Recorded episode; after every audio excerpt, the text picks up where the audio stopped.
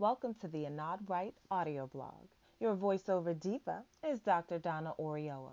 Please note that the information found in this and other blog posts is a matter of researched opinion.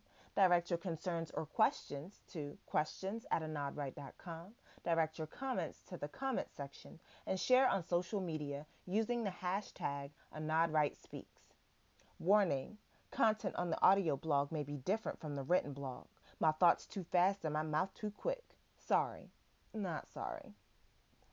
We are feeling so official over here. You can now catch us on Apple Podcast, SoundCloud, Apple News Channel, and of course, anadwright.com. Check your favorite space and subscribe. Leaving some feedback wouldn't be unwelcome either. Hey, hey, y'all. This week's blog post is called That Side Eye Actually Belongs to You, Sis. Blac Chyna and White Women Passing. Written by yours truly, Dr. Donna Oriolo, November 27, 2018. In all my excitement for the holidays and for how I am planning on growing and changing in the new year, I almost forgot that I wanted to write. My bad, y'all. I haven't been writing. I know that. I feel like there's a constant whirlwind lately where I talk about blackness and beauty, where I think about, discuss, and consider the lightness and darkness of skin and how that is read by others based on eye color, hair texture, and hair length. It's funny to me that this should feel like my life when this was my life, when I was in the midst of writing my dissertation almost three years ago. It seems like I've run the full circle of not having to think much about it in the academic sense to coming right back into thinking about it in the mental health, relationship, sexuality sense, which I guess is all academic anyway. Blac Chyna is right now the base of jokes and name calling and head shaking. We, the black delegation, who determine who the good blacks are have determined that Blac Chyna may soon need to be named White Chyna because of her pursuit of bleaching creams to be something that ultimately she was not born to be. From plastic surgery to hair extensions, those things are fine. But when you cross the bleaching line and want to take your wares across the sea and speak to others about and sell those products, everybody wants to disown you. It's funny that this comes to light just on the heels of white women who have been caught trying to pass as black women and reaping the Instagram dollars from their lies. It's ironic to me that both are so heavily condemned by black folk and ignored by white folk like we are not all in this tea we have decided we are somehow separate from the foolishness. And I want to go ahead and invite people back to the home that white supremacy built, that many a black folk make sure to maintain. I want to make sure that we all recognize that not only do we have rooms in this house, but our names are etched at our places around the table. I said what I said. We are all to blame for this. White folks gave us all white supremacy. So to me, that shit will always be the root and the place to start.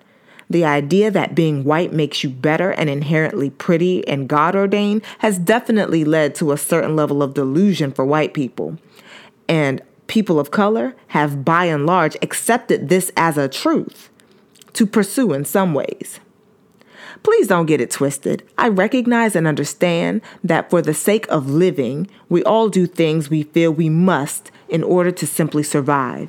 Being black is not so popular right now that actual black folk don't recognize the constant danger we are in from the moment we step outside of our homes.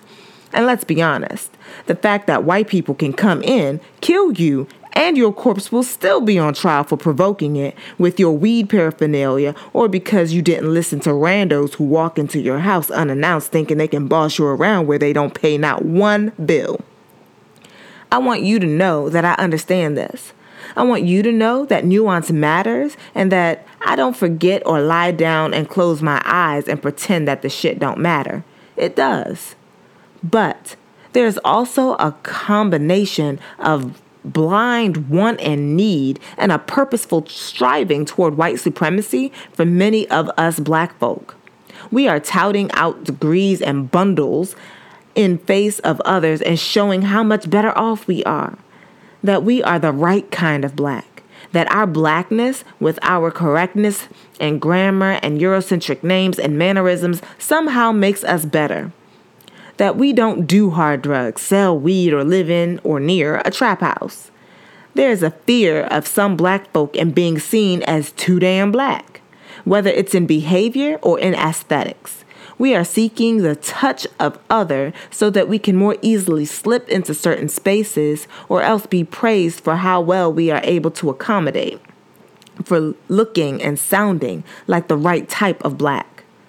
But then have the audacity to wonder and be appalled by how wonder bread women slip through the cracks with a bit of wheat bread dusting or why a black woman could possibly want to mimic white bread toasted rather than be wheat or rye. Sorry, I got stuck in the bread for a minute, but I think it's apt because of all the dough involved here. The black hair and beauty industry is worth billions, people. It grows every time someone puts a weave on layaway or when someone decides they have a need for the full Fenty line. We are the biggest consumers of products here. We dictate jobs and livelihoods. We are the bank that others, usually white others, try to find a way to lock down in a vault. So we make some big ass decisions with where we put our money. The biggest funny to me is that with all these choices we are making, we don't consider that we have also decided that there is a look to be sought. We are choosing to chase the ambiguous looking woman of color and are mad when some women want to make themselves more ambiguous. We have decided in our actions that if it's too black, we are not interested.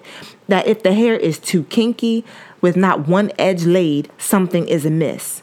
We did that. We have called people cockroaches, bald headed bitches, nappy headed hoes, tar babies, and the like, and are now surprised when white devils find their way through a spray tan, makeup, and the waving of their hair. We are dismayed because one of our own is all about her bleaching cream. Y'all, we are wild and out of line. We are in the time of black beauty and still in the throes of the natural hair movement. But don't get it twisted, we still have some white supremacist leanings toward Eurocentric beauty standards. We are about baby hair and light skin. We are about laid edges, twist outs to obscure our natural hair texture, and stretching our hair to prove that we have length. We are about being the blackest we can be while upholding as much white supremacist beauty as we can get away with.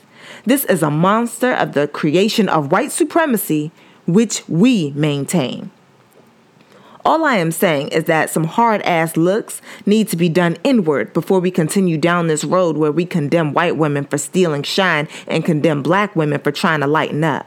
Because right now, we are the ones calling for the most exotified black beauties. We are the ones saying that if you're dark, compensate with hair. Make it straight. Let it be naturally so. Lay your edges and have light eyes. We are the ones calling for light skinned women to still try for good hair. But if they can't, to lay down those edges and have green eyes. We are the ones who tell fat black women that they have to have long hair to compensate, that afros and the like are not for their type.